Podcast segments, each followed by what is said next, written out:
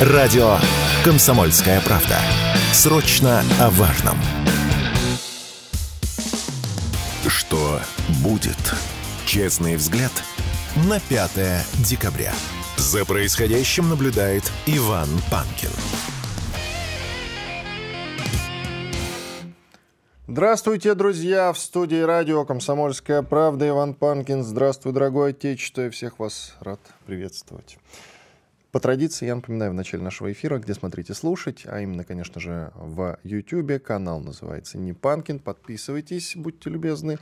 Нажимайте на колокольчик, в чат пишите, потому что в середине, в конце, в середине следующего часа, во время больших перерывов, микрофон будет работать. Мы сможем с вами пообщаться и отвечу на какие-то ваши интересные вопросы. Не забывайте и про другие э, видеосервисы, такие как Рутюб и ВКонтакте, каналы группа, которая называется «Радио Комсомольская правда».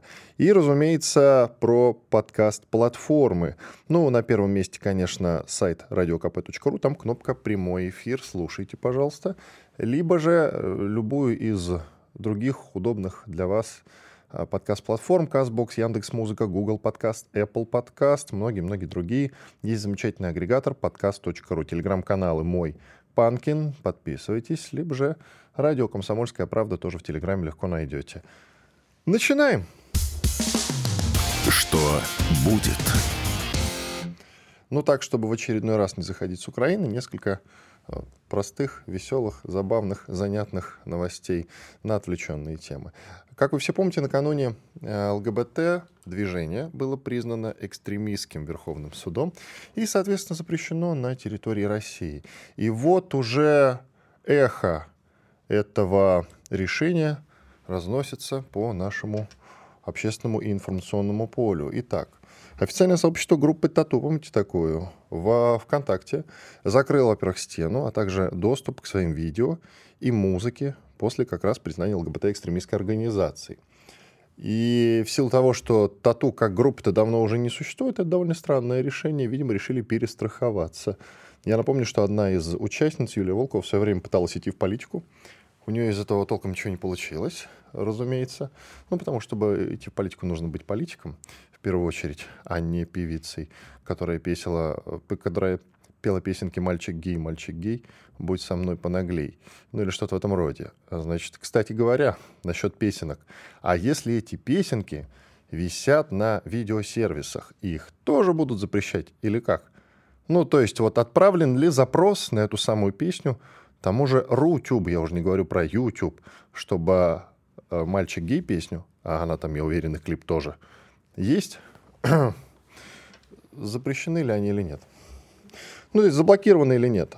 Вот ведь вопрос, да? Никто, наверное, об этом не подумал, э, кроме меня. И сейчас мне некоторые люди скажут за это спасибо в кавычках. Но э, справедливости ради, раз есть такое решение, то, наверное, э, такие действия должны последовать. Другой вопрос, что на самом деле это было, как обычно, решение ради решения. Потому что группы тату давно в природе, как я уже сказал, по сути, не существует. Я помню начало нулевых, когда они только появились. И это, конечно, было явление. Сейчас э, такой шум своим появлением, причем это был международный резонанс. Их принимали в лучших столицах мира. Они давали концерты, залы были битком. Это одна из самых популярных российских групп. Little Big, наверное, может сравниться с ними по популярности. И то Little Big уже тоже канули в лету как и, собственно, группа Тату. Но вот так, чтобы мировое признание было, это вот у Тату и Little Big, я, наверное, других даже не знаю. И я помню, как девочки начали целоваться друг с другом после э, того, как группа Тату продемонстрировала, что это можно делать в песне «Нас не догонят» и в клипе, соответственно. Был такой журнал, устраивали молодежные опросы на тему того, Парни, как вы относитесь к тому, что ваша подружка целуется со своей подружкой? Соответственно, решение это оно может быть и нормальное, реальное. С другой стороны, не запоздалое ли и какие последуют дальше, собственно, действия, кроме того, что вот запретили ЛГБТ. Э, огромное количество сейчас и в Ютьюбе, допустим, разных групп, названия которых мы не знаем с вами, тем не менее у них миллионы просмотров, которые, может быть, тоже подпадают под действие этого закона, но какие по закону приняты решения, чтобы ограничить деятельность этих групп? Я вам отвечу, никакие. Потому что в данном случае это политическое решение, просто ради решения, а не ради того, чтобы а, значит, как-то помочь нам избавиться от этой напасти и заразы. И еще есть один маленький, любопытный у меня для вас сюрприз. Детскому мульти... мультсериалу «Мой маленький пони» а, поставили рейтинг 18+, на Кинопоиске. А, там, где «Радуга Дэш». Я не смотрел его, я не смотрел. Но вот вижу новость, ну, в силу того, что мне не с кем смотреть, Соответственно, просто докладываю, у кого есть дети, наверняка видели. Так вот, у него теперь рейтинг 18+.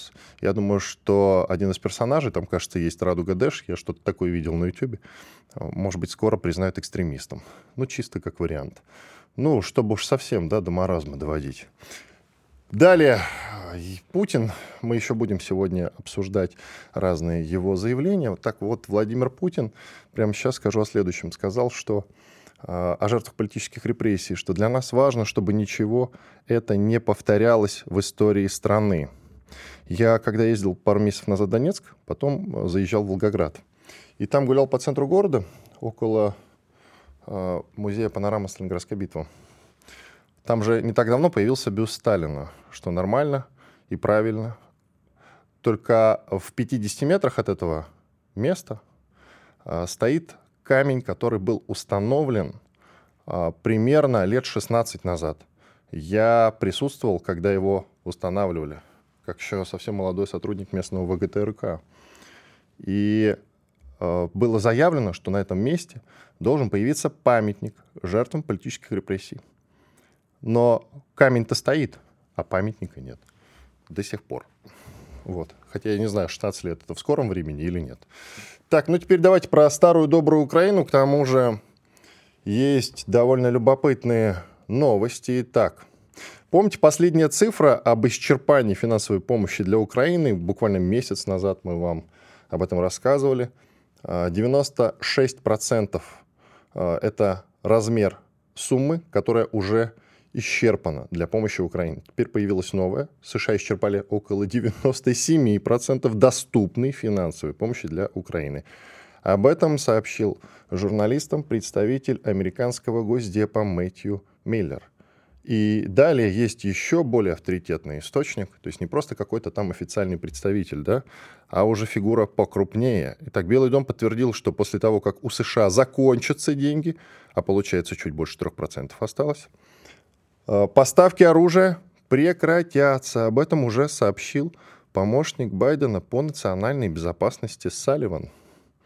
Этот человек очень серьезный. Я уточню, что, кажется, Киссинджер в свое время тоже был недавно почивший, э, тоже в свое время был помощником по национальной безопасности. Это э, один из, скажем так, э, один из самых информированных людей в Соединенных Штатах Америки. Человек, который абсолютно секретные вещи приносит в папочках на стол самому президенту и в курсе обо всем. То, если, то есть если э, там где-то э, американцы прячут инопланетян, то он в курсе об этом. Не все, кстати, доступны такой высокой чести. Журнал The Economist британский дал, э, выложил у себя очень интересное интервью Елены Зеленской, жены президента Украины. Вы помните, что Economist недавно э, заставил обсуждать всех интервью с Заложным, как раз, где тот сказал про тупик на фронте. Помните, да, мы все это обсуждали. А теперь дал интервью с Зеленской. И она говорит, что в ближайшее время вместе с мужем и детьми собирается сбежать, сбежать и исчезнуть. Э, назвала она это, правда, отправиться отдыхать и найти что-то новое. Вот устала она, и у нее есть желание поскорее все закончить, пожить спокойной семейной жизнью.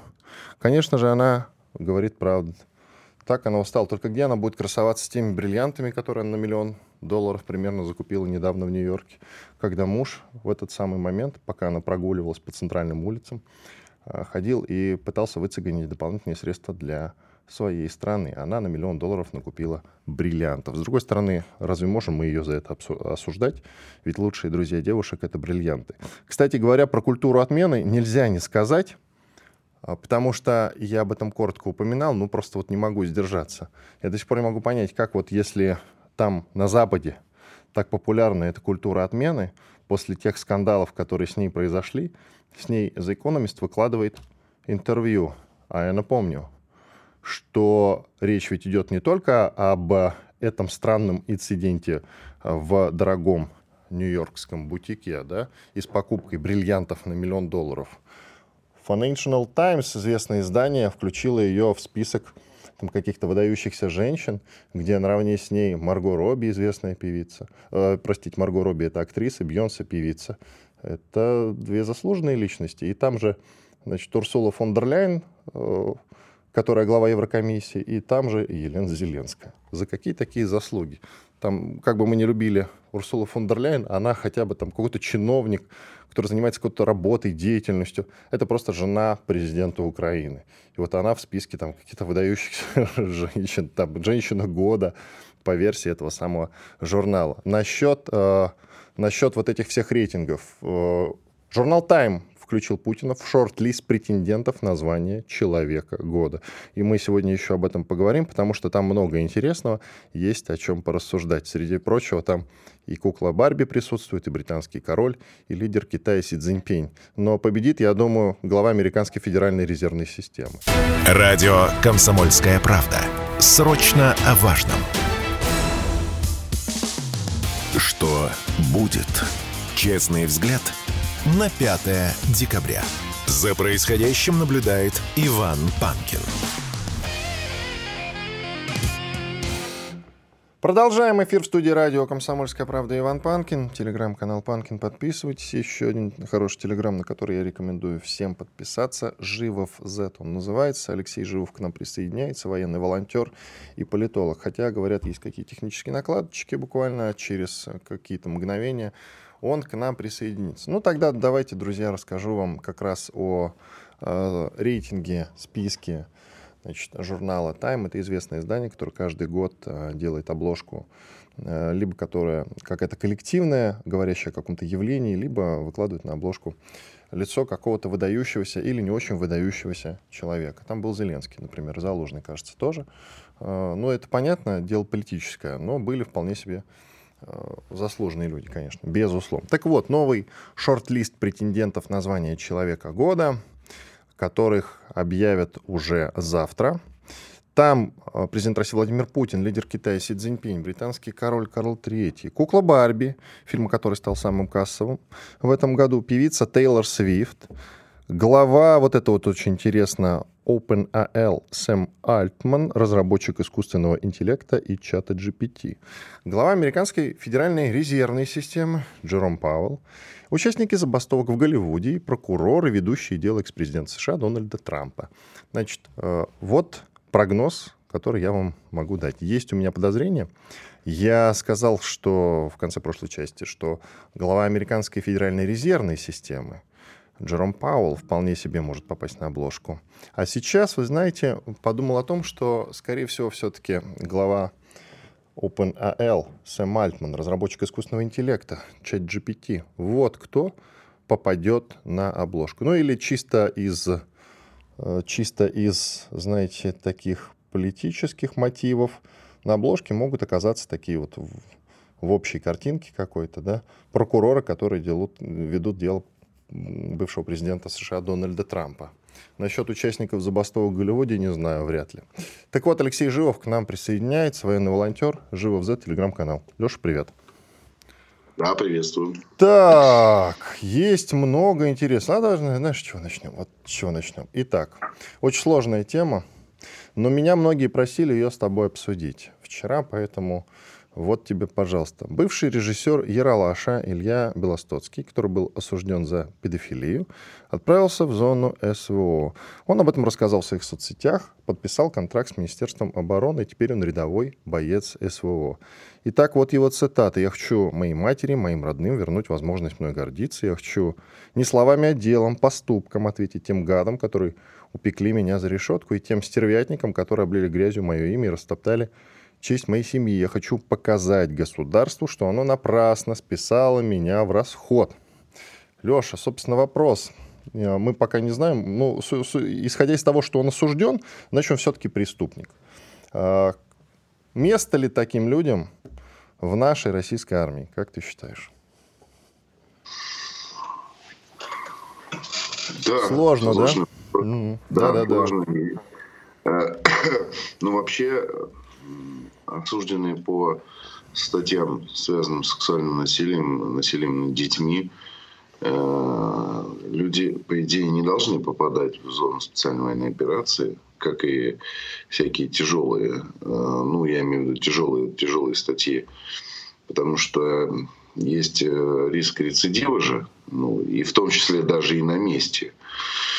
Вот, допустим, первая практика, когда была, когда еще только-только начинали набирать э, ЗК на фронт, э, там Вагнер не брал, например, определенные категории людей, по-моему, как раз э, насильников всяких педофилов и не брали. Вот. Не берусь судить, да, о том, насколько справедливо вынесен приговор. По умолчанию считаем, что справедливо. Вообще редко, у нас редко судят по статье педофила. Тяжело довести до суда и закончить. Ну, то есть, если судили, значит, ну, скорее всего, за дело. А, я так скажу, слушай, у нас на самом деле, э, по моим э, данным, и добровольцев на контракт с Министерством обороны идет очень много. А, и прям не то, что дефицит военнослужащих, а профицит даже. Есть эм, информация о том, что не всех стали брать. Э, ну, не всех брали с самого начала. Я знаю несколько эпизодов, когда человека не взяли на контракт Министерства обороны, а потом он в Вагнер попал, еще до того, как Пригожин начал собирать всех э, подряд, что называется. Ну, то есть я к тому, что там какой-то все-таки отбор существует, да, и большое количество желающих, что, наверное, хорошо. Зачем прям вот, ну, уже как бы людей, ну, скажем так, с сомнительной репутацией брать? Сложно, очень сложно. Я не знаю. Я не, я не готов. Я, честно говоря, даже не знаю этого человека. А, желание очистить свою совесть, э, там, не совесть, а очистить свое имя, это для любого человека хорошее желание. Но вот а, статья уж больно такая щепетильная. Насилие над детьми, там, домогательство, это такая история, которой лучше не касаться. Но периодически, слушай, был же случай, даже что-то там э, людоед как-то умудрился попасть в я слышал, я слышал, да. Да, вот. Э, и как бы и его, по-моему, даже амнистировали потом. Да. Я надеюсь, что правоохранители к моменту уловили и все-таки вернули человека либо в армию, либо обратно в тюрьму, потому что, ну, откровенно говоря, людоеды могут сколько угодно, э, так сказать, искупать кровью свою вину, они от этого ее не искупят. Вот.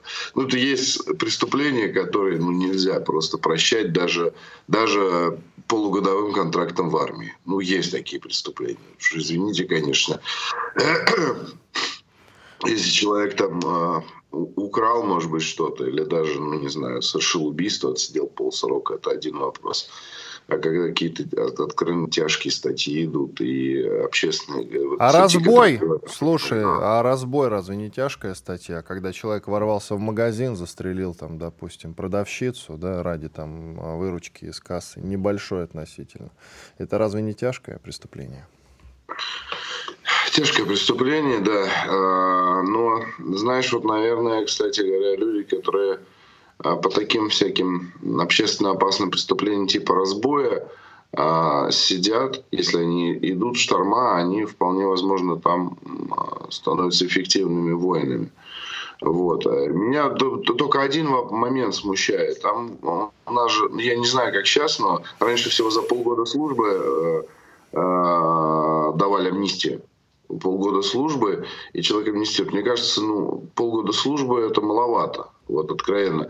Да, может быть, совершенствовать систему, там, условно говоря, человек пошел на полгода службы в Шторм Z, а потом ну, перевелся в чуть более спокойное подразделение, выжил, да, там, условно говоря, добился каких-то военных результатов, потом перешел в более спокойное подразделение, там еще какое-то время послужил люди убедились, что это вменяемый человек, ему можно доверять, к нему спиной можно поворачиваться.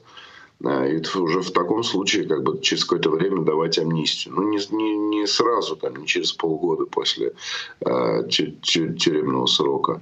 Потом же ну, э, ребята отпускают, э, одни начинают нормальную жизнь действительно. Ну, я думаю, большая часть ребят, кто выживает в штормах и попадая на гражданку, начинает нормальную жизнь. Но есть же и те, кто сразу же идут какие-то преступления, совершают рецидивы, случаются. Эти моменты, ну, дополнительная нагрузка на правоохранительные правоохранительную систему, э, которая, ну, я не уверен, что прямо она так нужна, эта нагрузка. Правоохранительной системе у нее и так сейчас э, сложная ситуация. Все-таки э, кругом эти украинские ДРГ, какие-то безумные ждуны, сумасшедшие люди бегают там с коктейлями молота, вот это все. Есть чем заняться нашим полицейским, откровенно говоря. Так может нам штрафбат возродить, а? Как тебе такое предложение? Знаешь, ну, де-факто-то он э, отчасти возрожден. Ты имеешь в виду Шторм Z? Ну, я имею в виду то, что сейчас э, постепенно становится практикой нормальной э, ситуация, когда люди э, идут в штурмовые подразделения после э, того, как грубо нарушают военный устав, в том числе там даже был прецедент, ну, по крайней мере, писали об этом, что офицера, который допустил э, грубое нарушение э, боевого устава в адрес своих э, подчиненных, ну, отправили вместе с этими подчиненными, на, так сказать, на боевые действия в рамках штормов. штормов. Вот. Были такие случаи.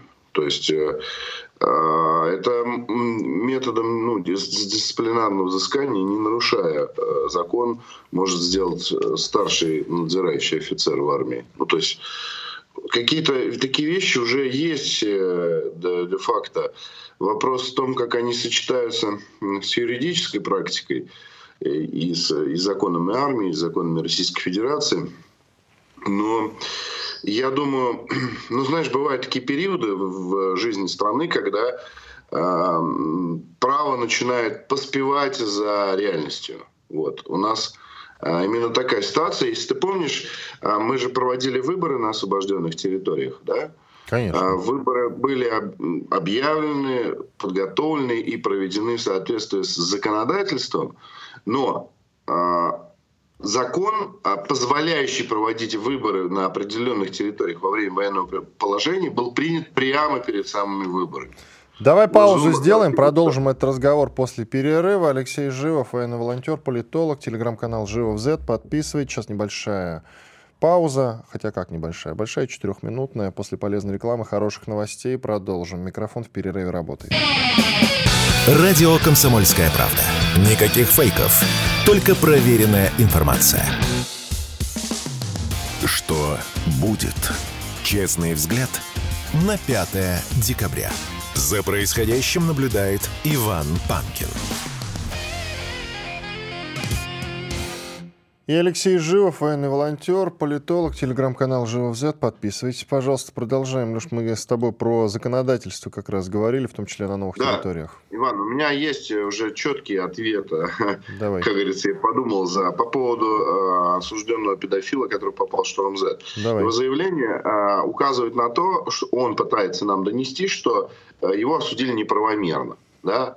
что приговор против него несправедливый. Зачем брать людей в армию, которые вот таким вот образом делают потом политические заявления в отношении нашей правоохранительной системы. Ну, то есть мы таким образом либо армию дискредитируем, либо судейский корпус. Да? Ну, то есть, наверное, в будущем просто стоит избегать ситуаций, при которых а, попадание того или иного человека из тюрьмы в, в армию а, обязательно не будет нести за собой какой-то неразрешимый вопрос с дискредитацией того или иного ведомства. Вы его несправедливо осудили или справедливо осужденного педофила взяли в армию? Ну, то есть, э, соответственно, таким образом, а, создав а, массу вопросов для, там, а, для вот нас с тобой, да, неудобных, непонятных вопросов, которые, на которые непонятно, как отвечать, потому что понятно, что педофил абсолютно осуждаемая категория людей, а военнослужащие — это честь и доблесть страны. Как мы можем абсолютно осуждаемые категории людей Э, помещать в, в категорию военнослужащих, которыми,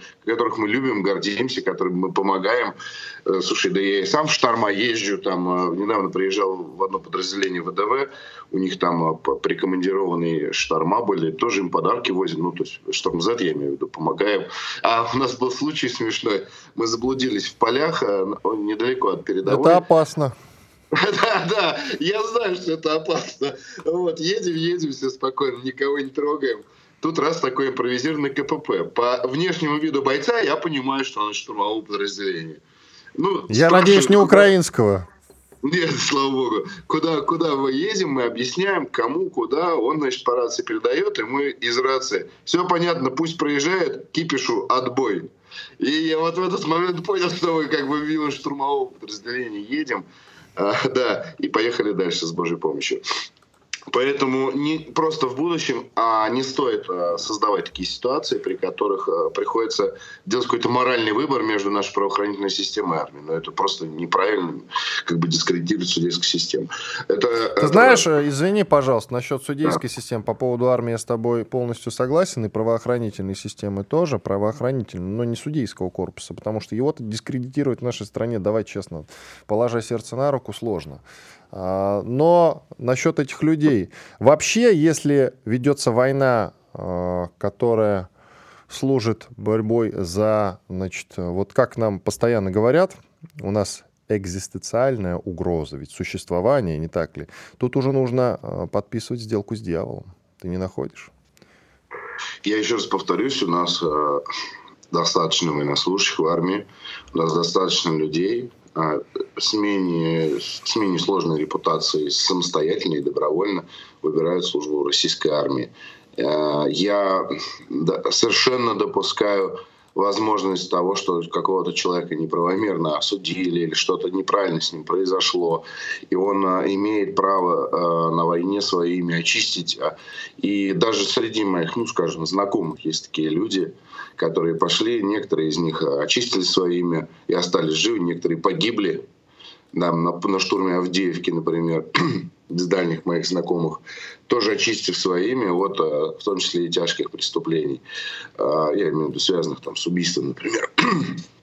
Но в целом, как бы еще раз подчеркну, достаточно большое количество военнослужащих обычных идет, э, и у Российской Федерации есть возможность выбирать, кого приглашать в армию, кого не приглашать. Теперь то, что касается очень важный вопрос, который ты понял, это штрафбаты. Конечно, надо подгонять законодательство под практику жизни. И это надо делать гораздо быстрее, чем это происходит сейчас. Потому что всегда лучше, чтобы все было по закону. Если закон надо предельно упростить и сделать простым как кирпич, значит так надо и сделать. А, чтобы практики, которые используются в зоне СВО, в том числе по наказанию а, виновных а, в тех или иных должностных преступлениях, нерадении у подчиненных и так далее, соответствовали нашему правовому полю полностью. У нас есть законодатели, которые постоянно находятся в зоне СВО. Это Андрей Турчак, это Сергей Владимирович Кириенко, а, секундочку, заместитель руководителя администрации президента, это а, сенатор Рогозин, который вообще не вылезает с, с фронта, они вполне могут а, при необходимости внести правовые предложения, которые, скажем так, сведут обратно наше правовое поле, правоприменительную практику. Ждем тогда. Тут Андрей Гурулев, депутат Госдумы и член комитета, по-моему, даже зам главы Э, значит, Комитета по обороне в Госдуме э, заявил, что в Донецкой и Луганской народных республиках, также в Запорожской и Херсонской областях возродили службу контрразведки СМЕРШ. Есть что сказать по этому поводу? Нет? А, а есть какие-то больше, больше подробностей? Все, все. Ну, а, ну если хорошие... ты... Тогда можно идти дальше, я понял. Ждем тогда по, да. Да, ждем подробности от у Гурулева. у, нас есть, у нас есть служба, называется военная контрразведка.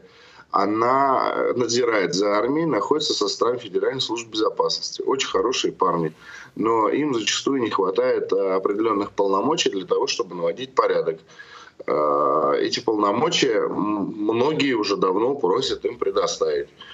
Недавно буквально написал мой старинный друг, военнослужащий, действующий офицер ВДВ, находящийся на одном из северных направлений, наблюдая за там, нюансами боевой работы. Он говорит, Леш, очень здорово, если ВКР дадут больше полномочий для наведения порядка и водворения справедливости в тех или иных вопросах армейской службы. Я его полностью поддерживаю. Смотри, есть у меня еще для тебя кое-что интересное. Я тут наткнулся, правда, не знаю, старое новое, но думаю, что не очень старое, скорее всего, ввиду тех новостей, которые поступают из США по поводу сокращения бюджетов. Гарри Каспаров, если вы помните такого шахматного гроссмейстера, если вы помните такого политика, если вы знаете такого иноагента, он тут довольно интересное заявление сделал, я даже его э, специально хочу сейчас дать всем нам послушать и тебе, чтобы ты ответил. Слушаем тот факт, что Крымский мост, Керченский мост, я не знаю, как его правильно называть, стоит до сих пор, при том, что он не требует опять каких-то суперпоставок оружия. У американцев достаточно ракет, которые могли бы просто этот мост уничтожить там в неделю. Если включить большие дроны, там может вообще в несколько дней. Железная дорога через, через, через Мелитополь тоже могла быть отрезана очень быстро. После чего как бы даже наступать не обязательно, потому что линии снабжения будут разрушены. То есть на сегодняшний день мы имеем ситуацию, когда американцы сознательно не предоставляют Украине оружие, которое могло бы разрушить как минимум логистику снабжения российской армии. Всю. А результат, почему это происходит? Ровно потому, что я не сомневаюсь ни на секунду, что директор сэру Бернс, вот бывший посол России, дал обязательство а, а, там, я не знаю, Патрушеву, Нарышкину о том, что американское оружие не будет использовано для, по крайней мере, для атаки а, Крымского моста. То есть мы вот, имеем эту ситуацию, в которой, с одной стороны, американцы не могут допустить поражения Украины, а с другой стороны, они боятся панически того, что украинская победа а, может привести к геополитическим последствиям, с которыми они, они не справятся. Иноагент Гарри Каспаров, тебе слово, Леша. Какие эмоции вызывают у тебя сам Гарри Каспаров? А во-вторых, сделано им заявление. Мне кажется, а, если уже что-то мы хотим возрождать, давай возродим службу, которая а, отлавливает а, врагов России и истребляет их. Особенно опасных, прям ликвидационный список. Вот такой аналог Моссад, я так понимаю, да, что-то в этом роде. Да, да, да. А почему нет-то?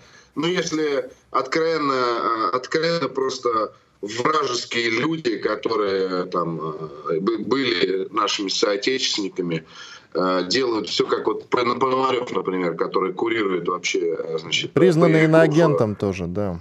Признанный иноагентом, да. Э, просто я давно уже говорю, что это признавать, значит, соответственно, людей экзистенциальной угрозой для России и, и в общем, их на отстрел, ставить их в список на отстрел, как делал Моссад с врагами Израиля. Ну, потому что это беснование а беснование вот этих вот персонажей, оно когда-то должно закончиться. Они совсем обнаглели уже. Человек э, всю жизнь, значит, карьеру построил в России, и теперь он сидит из Америки рассказывает, что американцы должны поставить ракеты для разрушения Крымского моста. Ну, то есть, э, по сути, мало того, что он а, требует э, создавать для России... О чем человек говорит? Он предлагает ядерную войну развязать, по сути. Нет, он предлагает Соединенным Штатам Америки ввязаться в это по, скажем так, помощнее. Вот и все. По полной программе, да. а это уже предтеча ядерной войны. Какой-то безумец бегает, значит, и, и Леш, Леш, ты не уловил, ты не уловил. Он намекает на то, он намекает на то, что если, а, если американцы зайдут, значит, всей своей мощью и силой на территорию, грубо говоря, может быть, новых регионов на территории России уже корректно будет, то нам нечем будет ответить. Вот и все. Он намекает на то, что мы слабы.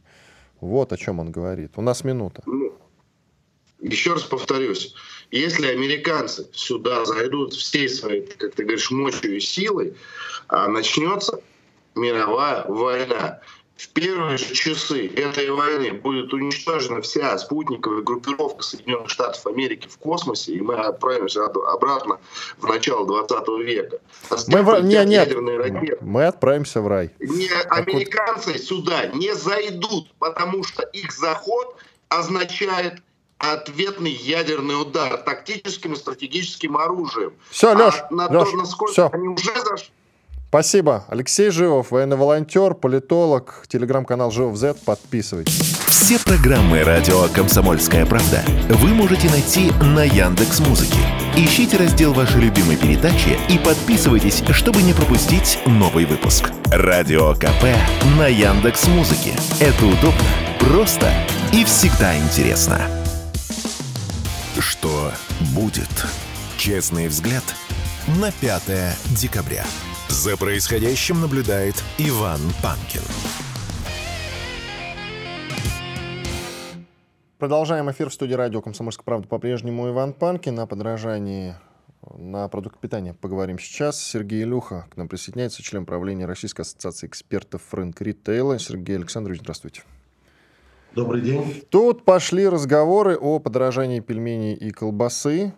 Вообще не только, конечно, об этом. Вообще, если раз в месяц говорить о том, что что-то подорожало, наверное, все-таки не ошибешься. Но тут есть значит, ссылки на некоторые исследования, хоть и собственные. Вот, например, довольно крупный телеграм-канал «Шот Проверка» э, значит, устроил свое собственное журналистское расследование, как понимал, понимаю, и сообщил, что стоимость пельменей и колбасы в России выросла примерно на 20%. Далее Минсельхоз России опроверг информацию о подорожании пельменей и колбасы на 20%. И Э, заявил о том, что наоборот, производство колбасных изделий э, растет, увеличилось, и никакого подражания нет.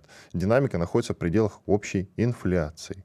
Но ведь действительно, я уже коротко упомянул, если раз в месяц ходить по магазинам, то так или иначе, даже если в одну сеть заглядывать, так или иначе на разные подражания, хоть бы и не колбасы, пельмени, но натыкаться-то будешь. То есть цены, в принципе, в динамике все равно растут, не так ли?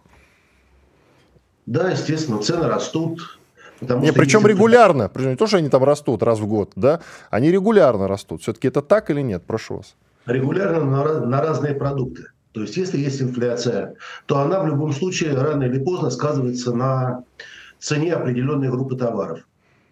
И, соответственно, приходя в магазин, мы не запоминаем, скажем так, те 8 тысяч товаров, которые, цены на которые не изменились взгляд выхватывает именно те товары, на которые цены изменились. Поэтому, да, действительно идет субъективное восприятие, что здесь цена повысилась, здесь цена повысилась и так далее. Реально процент э, ну, идет вяло текущее подорожание, оно идет, как вы знаете, из года в год, мало что дешевеет по нашей жизни. Просто здесь вопрос э, объективности оценки и отношения к этому процессу. Но все-таки э, с чем связано это подорожание? Вот как это объясняют э, э, ритейлеры, допустим, да? Даже если это там, грубо говоря, магнит какой-нибудь или там сеть светофор, условно говоря, которая специализируется на продаже дешевых товаров. Ну или задешево они продают, правда, там в магазин зайти без страха нельзя, но тем не менее. Вот чем они обосновывают подорожание? Ритейлеры ничего не... Ну, очень мало что производят сами. Поэтому ритейлеры, к сожалению, транслируют на полку повышение цены производителям. Причем на сегодня ритейлер это тот буфер, который, в общем-то, не дают производителю хаотически повышать эти цены. То есть есть процедура принятия новых цен, есть периодичность принятия новых цен, есть ограничение цен на социально значимые товары. А инициатором повышения цен всегда является производитель. А подожди, ну хорошо. А производитель на что ориентируется, когда цены накидывает? Я, вы знаете, наблюдаю за подражанием, сейчас э, скажу, за подражанием такого товара, как э, жареные овощи, например, тушеные овощи. Вот есть. И они постоянно дорожают. Особенно фасоль с жареными овощами. У нас с фасолью проблемы или с луком в стране. Вот в связи с чем дорожает, допустим, этот продукт? А вы наблюдаете это в отделе гастрономии? Я это... Нет, нет, в баночках упаковано. Я их раньше любил во вкусвиле покупать. Есть такая сеть тоже. Не реклама. Понятно. Да. А за три ну, года она подорожала примерно, сейчас уточню, давайте вот прикинем. Да где-то примерно рублей на 60-70. Да, это не исключено. Вы знаете, всегда любой производитель придумает 50 объективных причин для того, чтобы поднять цену на свой товар? Ну, во-первых, возможно, это дефицит рабочей силы, возможно, подорожание логистики, возможно, повышение стоимости материала, из которого сделана банка, возможно, перебои, с, не перебои, а определенное подорожание э, полиграфии и так далее. Государство есть, что вот, может сделать? Если вас спросить, почему вам надо платить больше, вы придумаете, почему. Хорошо, а государство как-то может в этот процесс реально вмешаться? Государство вмешивается, но здесь, знаете, тоже палка о двух концах. С одной стороны, это бизнес. И если бизнес совсем поставить в рамки госрегулирования, то получится у нас опять плановая советская экономика. Государство вмешивается в случае резкого повышения цен на какие-то группы товаров, это определено законами, и в ценообразование на социально значимые товары. Потому что здесь тоже надо не перегнуть. Но есть ли вообще разговор про то, чтобы не перегнуть? По-моему, мы говорим о том, чтобы не догнуть. Вот не догибают, вы не находите? Вот какие конкретно вообще меры государство сейчас принимает для того, чтобы регулировать цены, для того, чтобы они не росли? Розничные продукты. А это что, ну, это что значит, так, чтобы понятно было всем, включая меня? Ну, мы говорим о розничных ценах на продукты питания или вообще... Да, конечно, цены... я про продукты, мы же с колбасы и пельмени начали. Да. Ну, мало ли, может, у нас дискуссия пошла. Нет, ну, нет. Я про те продукты, которые мы регулярно покупаем, которые есть у всех в холодильнике. Ну, пельмени, скажем так, в основном студенты покупают. Но я сейчас не вижу, кстати, пельмени по студенческим ценам, откровенно говоря, так, чтобы они еще и э, там качество были приемлемого. Ну, вот здесь сейчас, насколько я знаю, ФАС начала проверки, нет ли картельного сговора, скажем так, между производителями по повышению цены. Это функция ФАС, и она все время, если рынок начинает резко расти, определяет, как это произошло, почему произошло, насколько есть объективные причины. Второе, еще раз скажу, что есть ограничения по наценке на социально значимые товары. Причем э, оно достаточно жесткое, и, скажем так, на товары первой цены розничные сети и сами вводят ограничения. Но многие виды колбасы и пельмени, скажем так, ну, наверное, все-таки не входят в социально значимые товары. Вот на яйцо сейчас вот идет борьба, и я думаю, цены скоро отыграют. Ну, кстати, уже же заявляли о том, что в ноябре подорожали яйца, причем довольно значительно, насколько я понимаю, процентов минимум там на 15 где-то. Такая цифра. Да, подорожали яйца, и вот сейчас все разбираются, что произошло, и я думаю, мы увидим откат цен. А вы как считаете, что произошло? Есть у вас ответ на этот вопрос? Наверняка же есть. Я считаю, что в определенный момент кто-то решил, что можно дополнительно заработать. А дальше, знаете, как на рынке. Мой конкурент поднял цену. И дальше у нас это называется мониторинг, а при определенном желании можно это назвать картельным сговором. То есть я посмотрел, что мой конкурент поднял цены, у него покупатель не ушел, я тоже пытаюсь поднять цены и так далее. Причем это делают, еще раз скажу, не ритейлеры, а производители. Потому что ритейлер, он очень жестко позиционируется себя на фоне конкурентов. Представляете, сколько сейчас конкурентов у ритейлера? То есть это и онлайн, которые тоже собираются регулировать, кстати, и различные форматы и так далее. И поэтому вот э, кто-то отыграл, кто-то не отыграл, но как только вот пошла тенденция поднимать цены, я как бизнес-тренер и говорю, что если э, начался подъем цен, то посмотрите, насколько это объективно, и, ну, наверное, надо участвовать. А, а вот задача ФАС посмотреть, чтобы здесь не было картельного сговора. А такие эпизоды с картельными сговорами у нас часто возникают вообще? Вы знаете, очень трудно доказать, но тем не менее, как правило, э, предупреждение ФАС э, бывает достаточно для того, чтобы ну, как-то производители умерили свои аппетиты. Еще вот к, значит, к воздействию государства давайте вернемся. Если мы с вами коротко уже упомянули этот момент, получается, если государство сейчас э, свои шаловливые ручки запустит в этот процесс, начнет как-то все эти, простите за тавтологию, процессы регулировать, допустим, скажут, по-моему, такие эпизоды уже даже были, что вот, вот этот хлеб, он должен стоить дешевле. Производитель скажет, окей, будет дешевле, и сэкономит на качестве или на размере этого самого хлеба. То есть хлеб стоит чуть-чуть меньше, допустим. Угу. Это, это так или не совсем? Это возможный сценарий. Поэтому Минпромторг на сегодня вот, э, ну, продвигает инициативу, что должны быть товары по ГОСТу. И товар по ГОСТу, если товар претендует на название ГОСТ, у него должна быть фиксированная фасовка. То есть молоко 1 литр. Если товар по ТУ, то здесь уже, извините, инициатива производителя. Он может сделать 0,8, 0,9 и так далее то есть визуально один литр.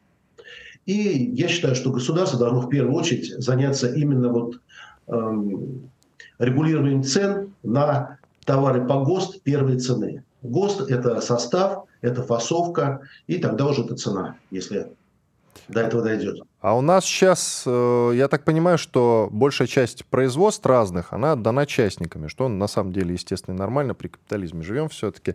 Но надо ли, чтобы государство больше участвовало, построило, грубо говоря, больше заводов по производству колбасы, где действительно э, колбаса хорошего качества, по ГОСТу, как вы сказали, будет отпускаться по нормальной какой-то человеческой цене, и еще и вкус будет тоже человеческий у этой колбасы. Но не человечины, извините. Такой риторический вопрос.